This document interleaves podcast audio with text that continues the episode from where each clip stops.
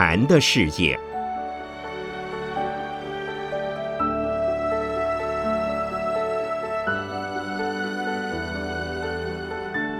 圣严法师著。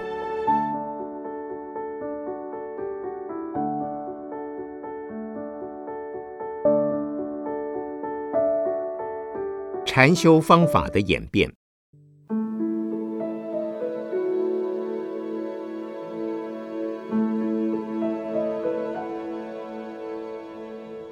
禅的修行方法可分为三个阶段。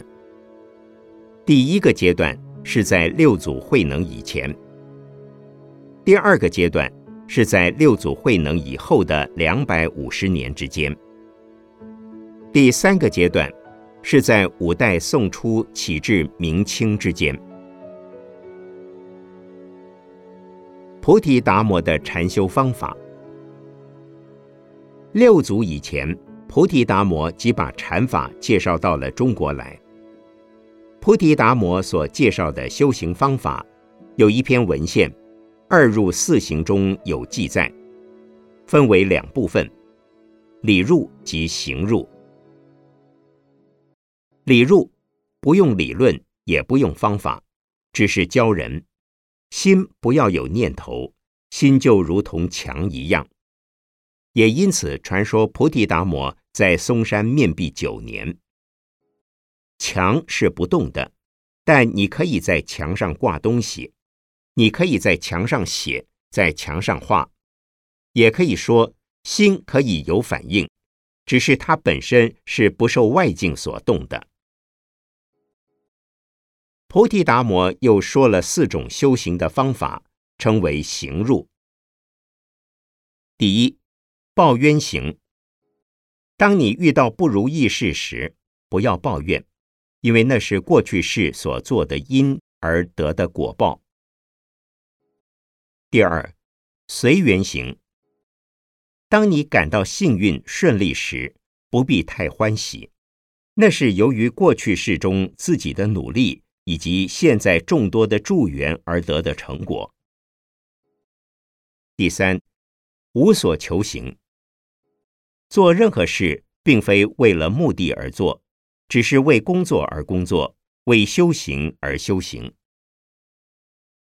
第四，称法行，应该怎么做就怎么做，能够怎么做就怎么做，不是有主观的想做或不想做什么。现在来介绍慧能以前的两位祖师，一是四祖道信。另一位是五祖弘忍，今天不介绍他们本身，只介绍他们的修行方法。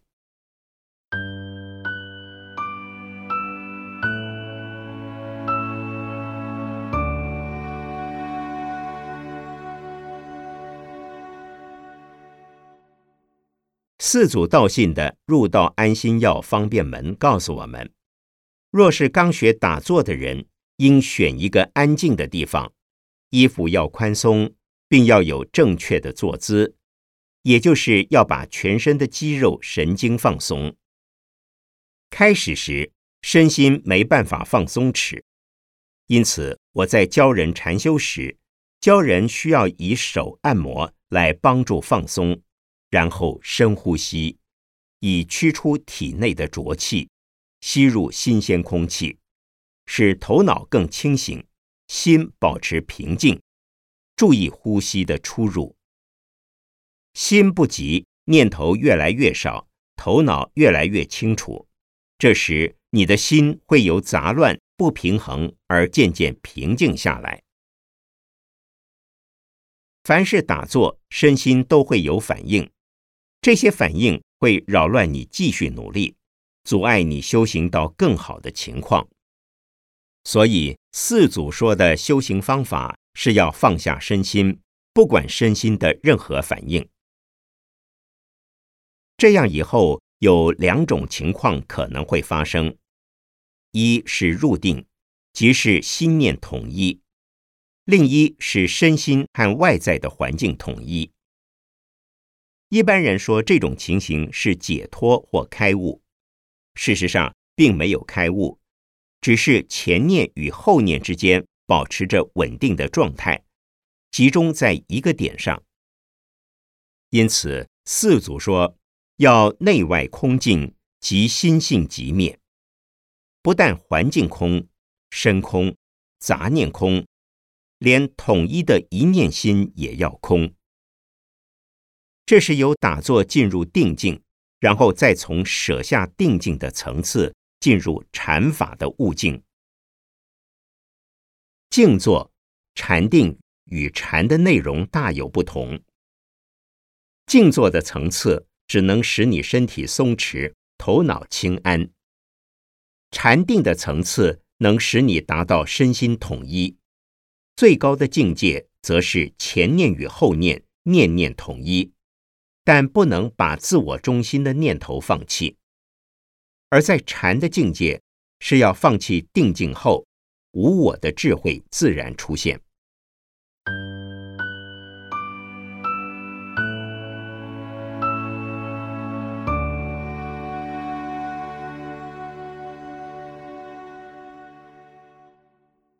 再谈五祖弘忍的禅坐方法，在他的修心要论。及最上乘论中说，刚学坐禅的人，应依据《观无量寿经》中的十六种修行观法之第一种，叫做日没观。在太阳快下山时，光线柔和，最宜做落日观。五祖的修心要论云：端坐正念，闭目合口，心前平视，随意近远。做一日想，守真心，念念莫住。观无量寿经的原文则云：有目之徒皆见日没，当其想念，正坐西向，地观于日，令心坚住。五祖的意思是说，心里观想着在平视线外有一轮落日光景的太阳，太阳可远可近。继续观想着，不要离开那太阳。渐渐的，你便忘了自己，你的心中只有落日时分的太阳。如此的落日观，开始还很清楚，有一日轮，慢慢的，太阳可能不见了，而只有落日之光，连你自己也与落日之光合而为一，没有身体，没有心。好像整个宇宙都化成了落日之光的世界。这种方法很有用，只要浸淫在落日的光里，则可以使你修成落日三昧。五祖弘忍又说，夜间打坐时，可能见到种种善恶境界，也可能见到青、黄、赤、白等种种光。甚至会发现自己的身体变成很大的光，或见如来身像在你面前出现，或见种种变化。凡此种种，似乎都是好的现象。如果只是静坐、诵念经咒或礼拜诸佛菩萨，这的确是很好的瑞相。但是五祖弘忍却把这些境界要我们习禅的人。当成妄想境。他说：“当这些境界的出现或变化时，应该但知摄心莫着，并皆是空。应当立即收起你的攀缘心，不能把念头执着沉迷于这些境界中，且告诉自己，这些都是幻觉，都是空的。”他还举了四句经证：十方国土。皆如虚空，三界虚幻，唯是一心作。也即是十方诸佛国土及十方的一切凡夫世界，不外乎是唯心所现。心外既然无物、无法、无境界，尚有什么善恶境界可取可着的呢？为什么有虚幻？乃因心里出现了意识。这意识可分为两种：一是使我们的心在造种种因而产生反应的意识；另一种是心在想象而产生的反应。由此可知，弘忍的修行方法是从观入手，而所得的种种反应，不管是身相或是心相，都认为是虚妄的，这才能获得禅的智慧，也就是解脱的境界。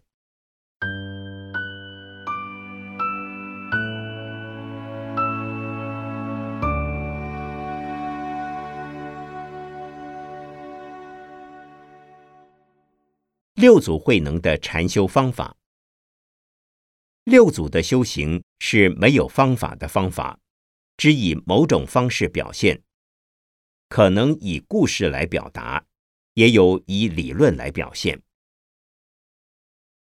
慧能自五祖弘忍处得了衣钵，传承禅法后，立即受五祖指示而逃往岭南。五祖的其他弟子们觊觎衣钵久矣。因此，立刻去追赶。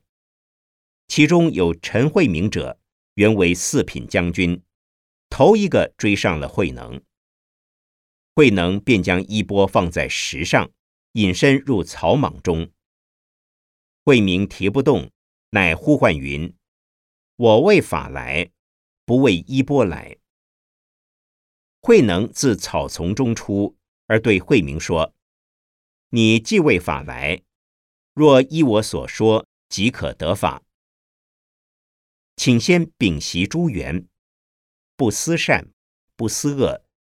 正当此时，找找你的本来真面目何在？所谓本来真面目，就是佛性真如、悟境、菩提、无我的自在解脱的境遇。这位将军果依慧能所说去行。却发现他遍寻不着他所要找的，也可以说他丢了所有的东西，也得到他所要找的悟境了。最最要紧的不是要得到什么，而是能丢掉自我的烦恼。慧明丢了善与恶的种种分别执着，也就是在放下自我判断、自我中心的价值之时。便能见到本来真面目。这方法很简单，不需打坐，不需修行，就能得到智慧。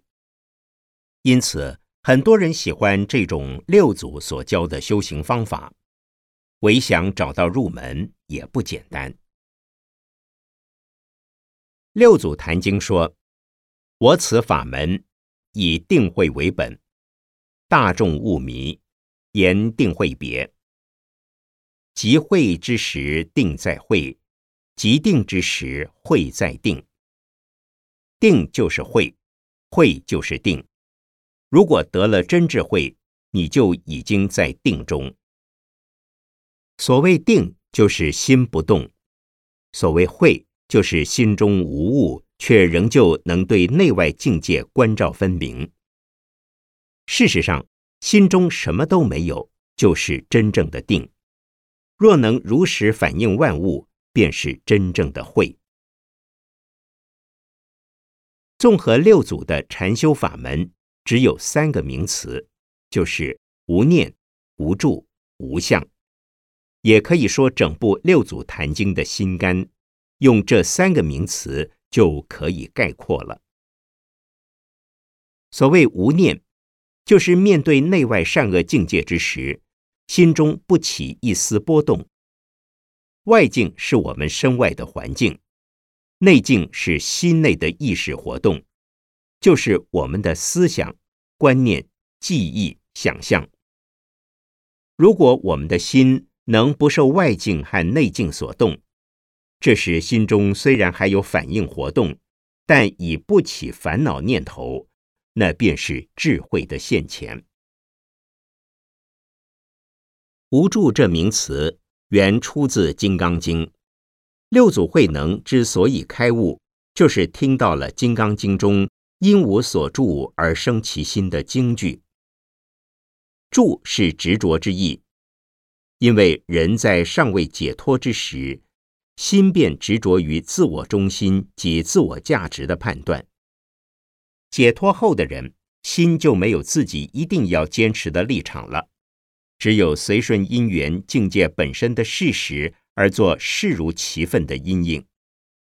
也就是说，开悟后的人，或已得解脱慧的人，他虽不给自己一个定点、定位、定向，却能为了利益众生而活用无穷，所以他绝不等于石头枯木。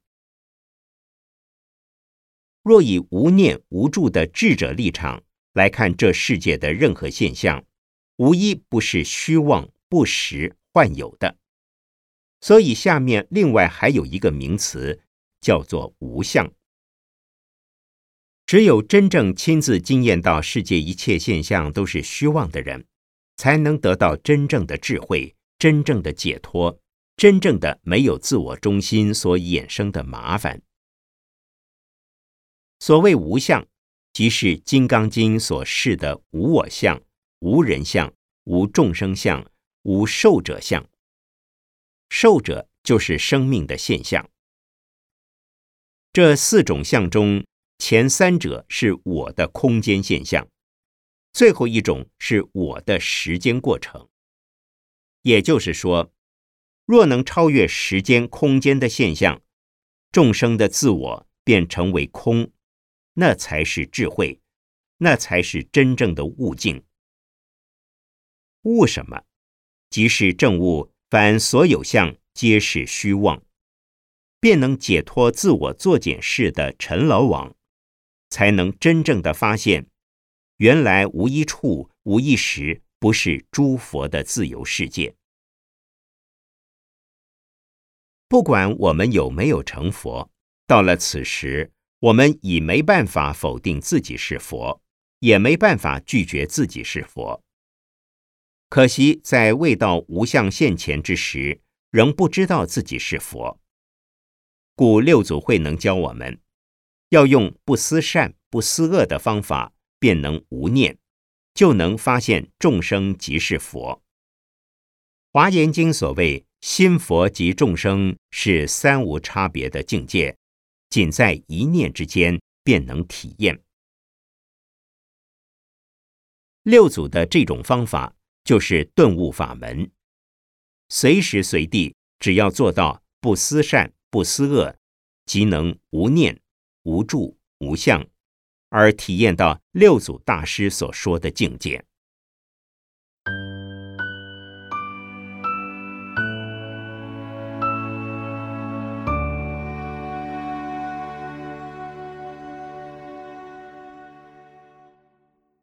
六祖慧能以后的禅修方法。六祖慧能之后的两百五十年中，禅机盛行。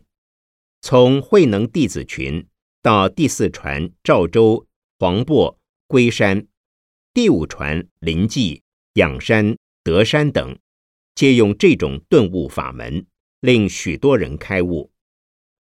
所谓禅机，便是禅师们灵活运用棒喝。束缚、扬眉、张目、视原相、反结语等手段，应机而使弟子放下我执，进入悟境。但是后来的人就没办法不用某种固定的方法而开悟了，故而有参公案、看话头的方法出现。这些公案的发生，便是禅机的故事。但在禅机盛行时代。无人重复来用它们，故不必参公案。事后有人重复追寻那些开悟的案例而开悟，即是形成参公案的方法了。我们从禅门的文献知道，最早将禅的公案编辑成册的，是在西元第十及十一世纪，那便是汾阳的《先贤一百则》。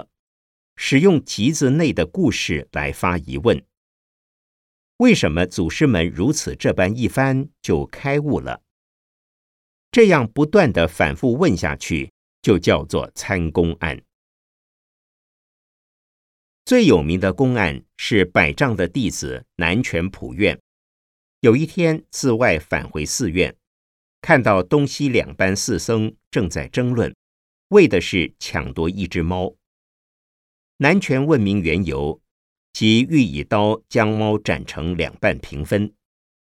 他举刀说：“如果没有人能回答我的问题，或答不对，我就要斩猫；若有人回答对了，就不杀猫了。”结果没有人回应，因此南拳将猫斩了。这时，南拳的弟子赵州从审自外回来。就问和尚为何杀猫？南拳告已经过情形，这弟子赵州一言不发，便脱下鞋子放在头顶走了。南拳叹道：“你若早来，猫儿就得救了。”这究竟是怎么一回事？只有南拳与他的弟子赵州知道。当时没有人知道，后来的人也不知道。如果你想不断的追问你自己，为什么会发生这么奇怪的故事，反复的盯住这个问题发问，就叫做参公案。公案本身有它的原因，但无一定的意义，故不能解释它，称为不可思议。如果你以常人的思维方式去解释它，那你就永远也开不了悟喽。所以说，参公案不是猜测揣摩，不是用头脑推敲思索，不能用常识及佛学的知识来解释它。当我在日本时，跟一位日本禅师半铁牛老师打禅期，当时我已修得博士学位，就听说有高度知识的人很难开悟。事实上，不是知识有碍开悟。只是参公案时，要摆下一切知识学问，只用方法去参，而非以逻辑推理或知识学问来解释它。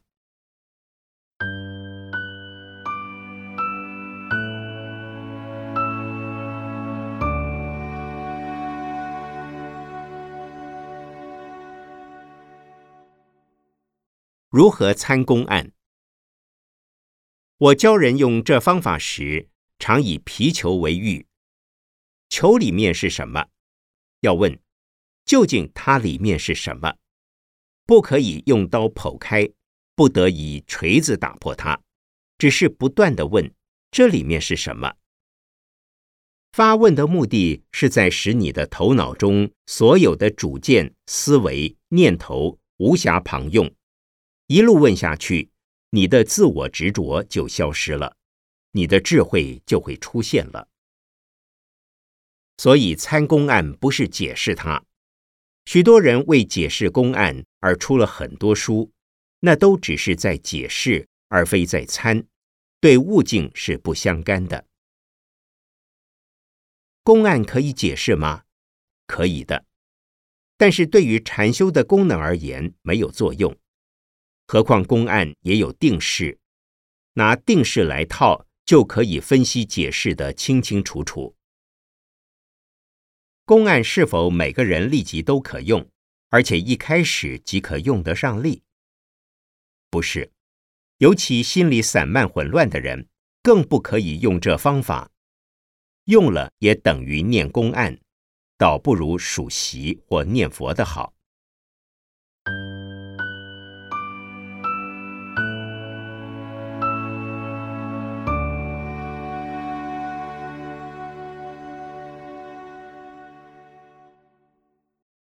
长芦禅师的坐禅仪，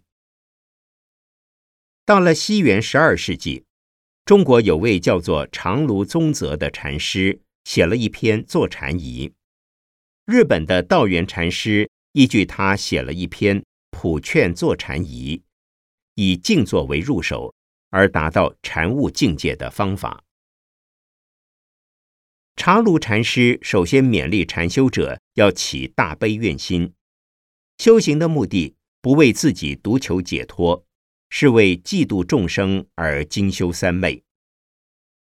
如果仅为自求利益，以自我中心为出发点，就不得开悟，不得解脱，因为自私心态阻碍了开悟的道路。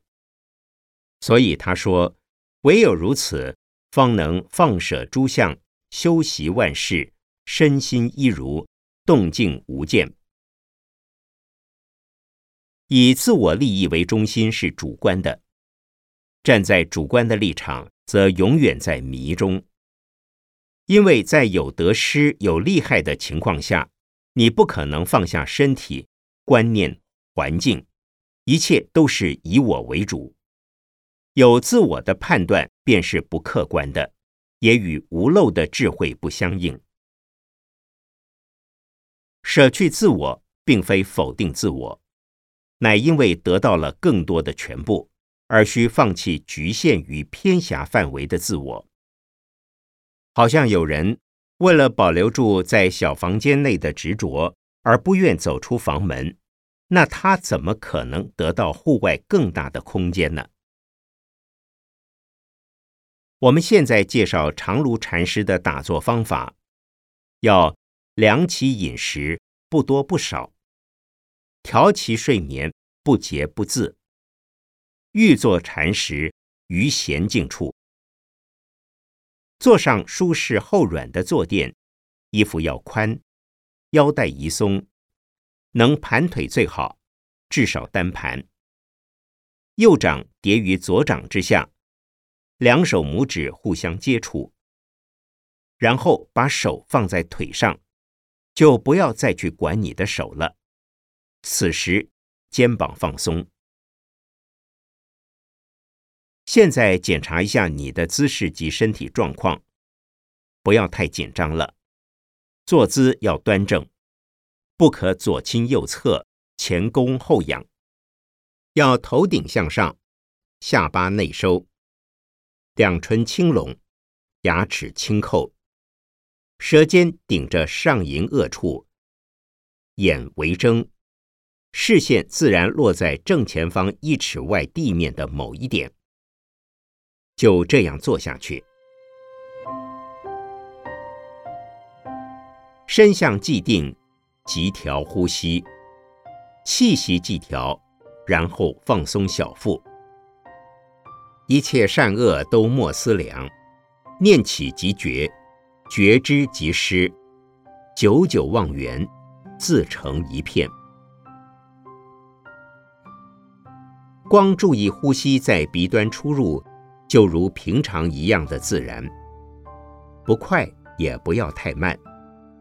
每分钟大约十四至十六次呼吸为平常，即是正常。然后专心的数着呼吸，不数也没有关系，但要保持着没有杂乱的念头，牢牢守住如六祖所说的。不思善不思恶的原则。如果念头起来了，让它去，不管它，慢慢的、自然而然的，妄念就越来越少，少至没有了。依照如上介绍的禅修方法打坐，才是正确的。不过，为了安全起见，最好能有老师面授。